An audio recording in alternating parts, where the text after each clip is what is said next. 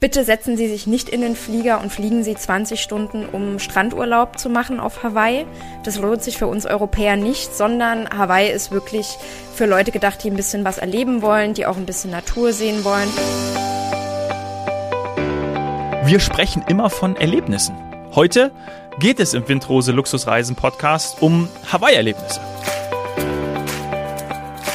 Ich sage herzlich willkommen mein Name ist Dominik Hoffmann und mir zugeschaltet sind Windrose Reisedesignerin Aline und Luxusreisen-Expertin Lara. Schön, dass ihr wieder da seid. Hallo. Hallo. Hallo ihr zwei. Hawaii steht bei vielen auf der Bucketlist, bei mir auch. Ich habe es leider noch nicht geschafft. Ihr beide seid aber schon dort gewesen. Wann zum ersten Mal, Lara? Oh, das ist eine Weile her. Das war 2013. Denke ich aber immer noch gern dran zurück. Ah ja. 2013, okay. Und äh, wenn du gern dran zurückdenkst, darum geht es ja heute auch in, der, in unserer Aufnahme, was ist so dir, also ich, ich wollte natürlich sagen, was ist dir am meisten hängen geblieben, aber für mich die Frage als Surfer, ist es so ein Surfspot, bist du auch Surferin und hast du das mal dort gemacht? Also ich selber surfe nicht, ähm, aber ich habe zugeguckt und ich war schwer beeindruckt, was die Jungs und Mädels da auf den Wellen gemacht haben. Ah, okay, verstehe. Aline, wie sieht's bei dir aus? Surferin? Surferin, absolut. Ähm, Surferin auf Hawaii eher nicht. Ähm, da ist, ich bin dann eher so im, im Einsteigerniveau hängen geblieben. Da ähm, wollte ich mich nicht blamieren und habe mich dann nicht in die Wellen geworfen. Ist auch kein leichtes Surfterrain. Ähm, ich habe dann auf Stand-up-Paddle ähm, zurückgegriffen und habe dann die Profis ähm, lieber machen lassen und zugeschaut. Aber ähm, selbst wenn man sich es nur gerne anschaut, das ist wirklich sehr, sehr beeindruckend, ähm, was die Jungs und Mädels da vor Ort wirklich abliefern. Also ähm, ja. absoluter Surfspot äh, zum Sehen und zum zum Surfen selbst, ja. Ja, okay. Ja, ich nehme den Mund mal nicht zu voll. Ich weiß gar nicht, ob ich da überhaupt äh, bestehen würde. Muss ich mir auch erstmal anschauen. Wann warst du zum ersten Mal dort? Aline? Ich war zum ersten Mal 2017 dort ähm, mhm. und ähm, bin seitdem ein, ein, ganz, ganz großer Hawaii-Fan und mhm. wurde ganz äh, arg von, von dem Inselarchipel auch überrascht. Ne? Ah, okay. Das ist interessant. Wiefern, äh, inwiefern? Klar, Hawaii, wie du sagtest, steht auf jeder Bucketlist. Allerdings ähm, habe ich das, äh, die Inselgruppe eher immer als typische Beach- und Honeymoon-Destination der US-Amerikaner ein bisschen gesehen und mich halt gefragt, hm, lohnt es sich für uns als kulturverwöhnte Europäer denn tatsächlich, sich 20 Stunden in einen Flug zu setzen äh, und in dieses Insel, in diese Inselgruppe inmitten des Pazifiks ähm, sich zu begeben und ähm, erwartet hier einen nicht eher sowieso nur Klischees wie Hula-Tänzer und Blumenketten. Ähm, ich konnte das Ganze halt nicht so ganz einordnen ne? und war halt wirklich gespannt, was, was mich da erwartet und ähm, war es denn so? War es denn bei der Landung absolut. so? Blumenketten? Ja, absolut. Doch, Blumenketten, ähm, Hula-Tänzer, aber es sind halt nicht nur äh, Klischees, sondern ähm, es ist halt wirklich alles sehr authentisch noch und nicht nur für Touristen äh, dargestellt. Ne? Also natürlich wird man mit einer mit einer Blumenkette, die heißen Leis, ähm, vor mhm. Ort empfangen, ähm, aber das gehört halt einfach zur Tradition. Das ist ein Empfangsgeschenk, ein Willkommensgeschenk. Man möchte die Leute willkommen heißen. Man kriegt auch auf jeder Insel, das ist nicht nur ähm, auf äh, Oahu oder Honolulu so, wo man meistens ankommt, dass man mit einer Blumenkette empfangen wird, sondern auf jeder Insel kriegt man eine Blumenkette in der Farbe der Insel. Ich glaube, auf Oahu ist es gelb, Maui rot und so. Ähm, und ähm, das, das gehört schon so dazu, ne? Und ja. das, ähm, Aber das braucht man ja auch, ne? Also finde ich jetzt so, also das finde ich ja auch das total Schöne dann auch wieder, dass das auch dann, weil ich würde das wahrscheinlich auch erwarten. Noch nicht da gewesen, würde sagen, auch wenn ich jetzt ankomme und äh, ich, ich bekomme das nicht, dann würde ich sagen, auch vielleicht ein bisschen schade. Also. Ja, finde ich auch. Das gehört auf jeden Fall dazu. Das ist so der erste Eindruck. Ähm, und ähm, deswegen lege ich da auch immer ganz großen Wert drauf, dass unsere Kunden, unsere Gäste ähm, vor Ort dann wirklich auch mit einer Blumenkette empfangen werden. Das ist aber auch Standard. Also das ist wirklich ähm, jeder Hawaiianer, der jemanden vom Flughafen abholt, der hat automatisch eine Blumenkette dabei. Ähm, und für die Männer gibt's meistens statt der Blumenketten kriegt man so große Nussketten. Ah. Wer, wer, dann, okay. wer dann sich keine Blumenkette umhängen will, das sind diese Kukui-Nüsse, so große Macadamia-Nüsse. Und ähm, doch, das ist schon, die darf man zwar nicht mit zurücknehmen, das, ähm, das finde ich immer ganz schade, die müssen vor Ort auf den Inseln bleiben. Ah, ähm, wieder was gelernt. Genau. Okay, ich habe jetzt gedacht, die könnte ich mir zu Hause ins Wohnzimmer hängen. Ich bin jetzt auch etwas überrascht, Oder auf der weil nächsten. ich glaube, wir haben unsere damals mitgenommen. Eieiei, eieiei, ja, das darf man klar. nicht zu laut sagen. Ja. Für die nächste, spätestens für die nächste Karnevalsparty oder so. Also. Ja, naja, als Ja. Erinnerung halt, ne? Ja. Also.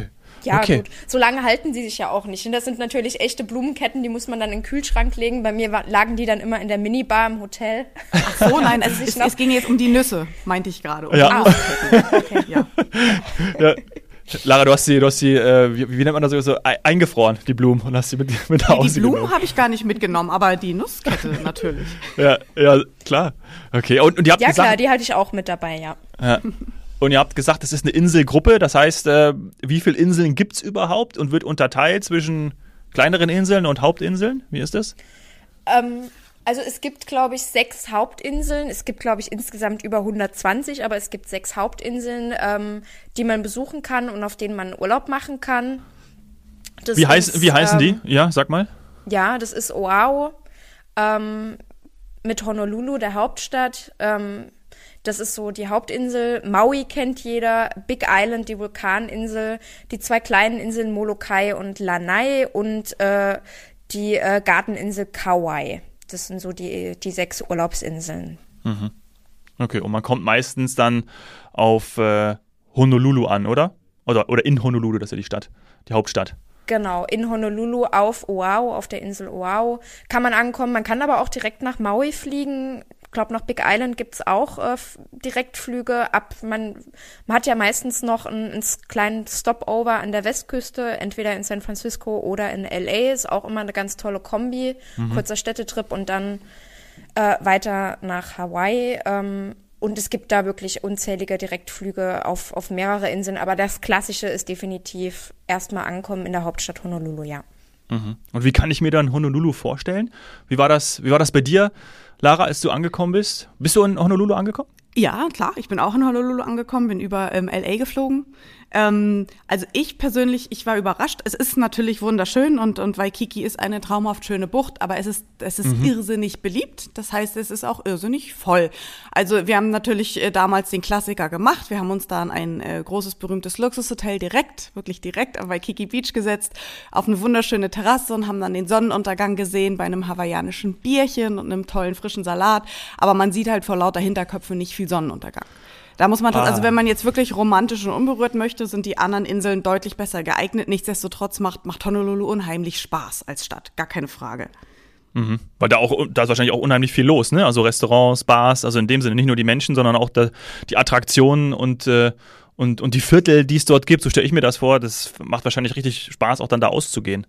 Ganz genau. Und man ist auch auf der Insel selber, also sobald man raus ist aus der Hauptstadt, gibt's auch wirklich tolle Natur und ähm, tolle Sachen, die man erleben kann. Dann ist es auch nicht mehr so, ich sag mal, überlaufen. Aber Honolulu ist einfach sehr beliebt. Da ist viel los, das muss man wissen.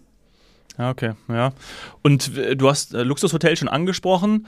Wo bewegen wir uns da? Gibt es dann auch ähm, alle möglichen Hotels, die wir aus Europa kennen, in, mit Blick auf Luxushotels oder vor allem auch dann die amerikanischen Brands?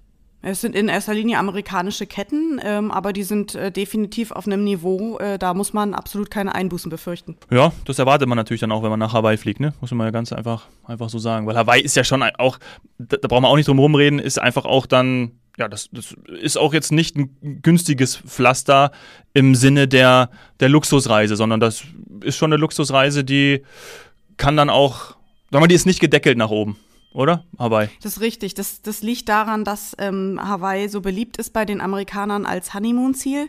Ähm, Amerikaner haben wenig Urlaubstage, das heißt, sehr viel Budget entfällt auf den einzelnen Tag sozusagen. Die müssen das nicht über sechs Wochen strecken wie der normale Deutsche. Ähm, und es ist eben auch bei Japanern beliebt und beim Honeymoon, ich meine, da gibt man ja noch mal eh was aus. Das heißt, nicht nur die Hotels vor Ort, auch die Nebenkosten sind schon saftig. Ja. Das muss man wissen. Okay, jetzt waren wir in, in äh, Honolulu. Honolulu äh, liegt jetzt wo? Auf welcher Insel nochmal? Hilft mir nochmal? Auf Oahu. Was? Auf Oahu. Und das ist sozusagen, kann man das als Hauptinsel bezeichnen wegen der Hauptstadt oder ist es auch die größte Insel? Es ist nicht die größte Insel, es ist definitiv die Hauptinsel. Ne? Ähm, mit der Hauptstadt Honolulu, ähm, es ist, ich weiß gar nicht, ob es zu den größten ist. Auf jeden Fall, lass es uns mal als Hauptinsel bezeichnen. Und äh, Ja. wie Lara auch schon sagt, es ist halt einfach so die amerikanischste Insel.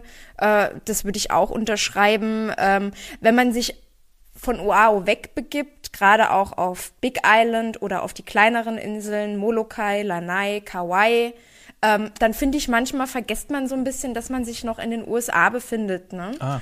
Und auf Oahu hat man so dieses amerikanische Feeling halt schon noch. Und äh, auf den anderen Inseln ist es halt schon eher so, auch so dieses polynesische Feeling. Mhm. Eher. Mhm.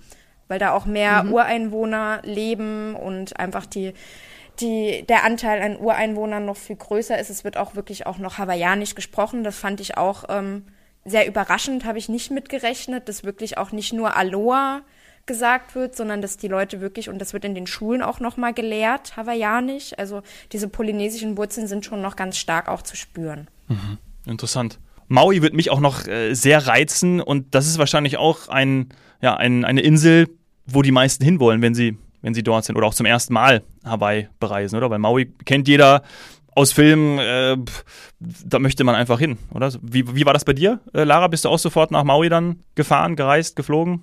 Klar, Maui war also geflogen, das sind ja diese 20 Minuten Hüpfer darüber ja. mit der Airline. Da geht's wirklich einmal hoch und wieder runter und da wird noch ein Saft serviert äh, in Blitz, äh, Blitzgeschwind. Ähm, ja, Maui, äh, klar, war meine zweite Station. Ähm, fand ich persönlich sehr schön. Ähm, zum einen die schönsten, wie ich finde, die schönsten Strände, weil es eher lieblich ist und etwas weniger von dieser rauen Natur hat.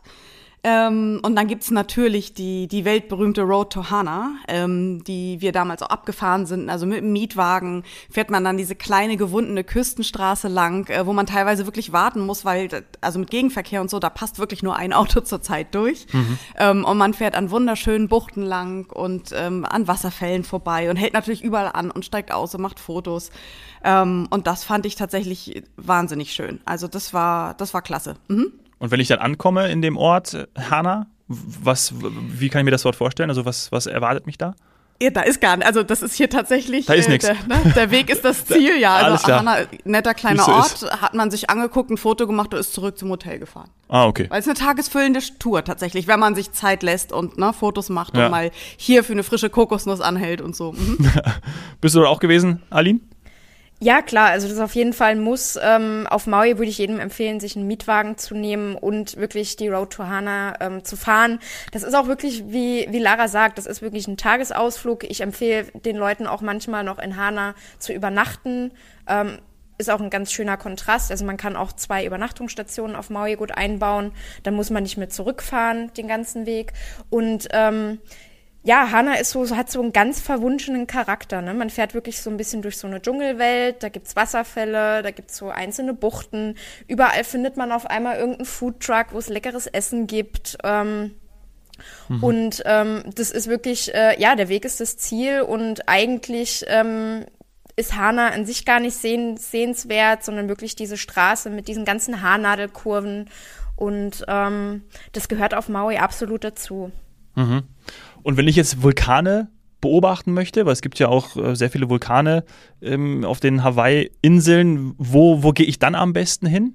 Das ist ja sicherlich auch für jemanden, der an der Natur interessiert ist, auch ein Motiv, um einfach nach Hawaii zu reisen. Absolut. Also ich würde sowieso sagen, ähm, bitte setzen Sie sich nicht in den Flieger und fliegen Sie 20 Stunden, um Strandurlaub zu machen auf Hawaii.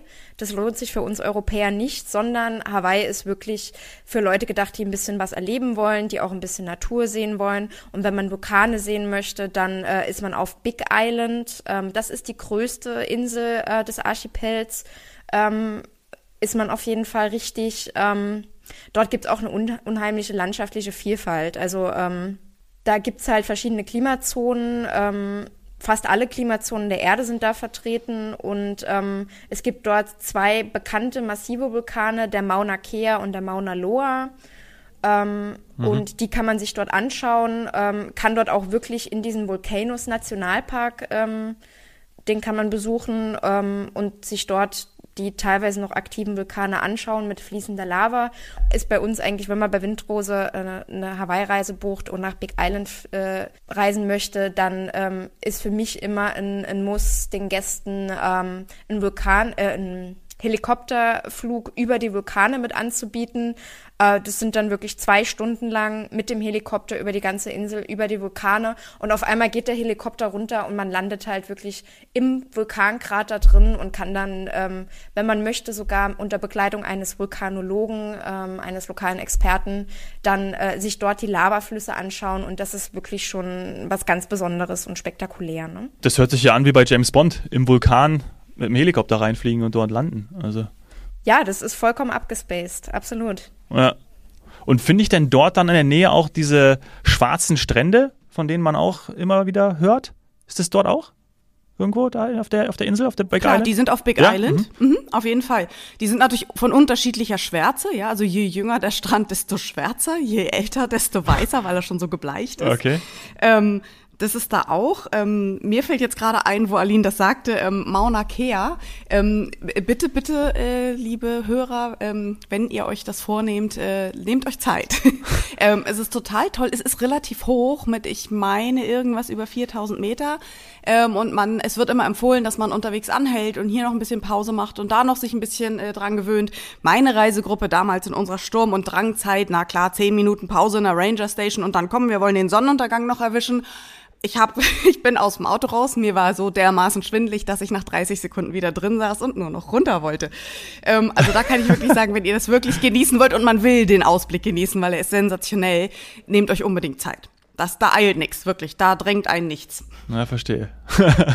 Wie war denn eure Zusammenkunft mit den, mit den Ureinwohnern? ne? Das sollte ja auf jeden Fall auch auf dem Programm stehen.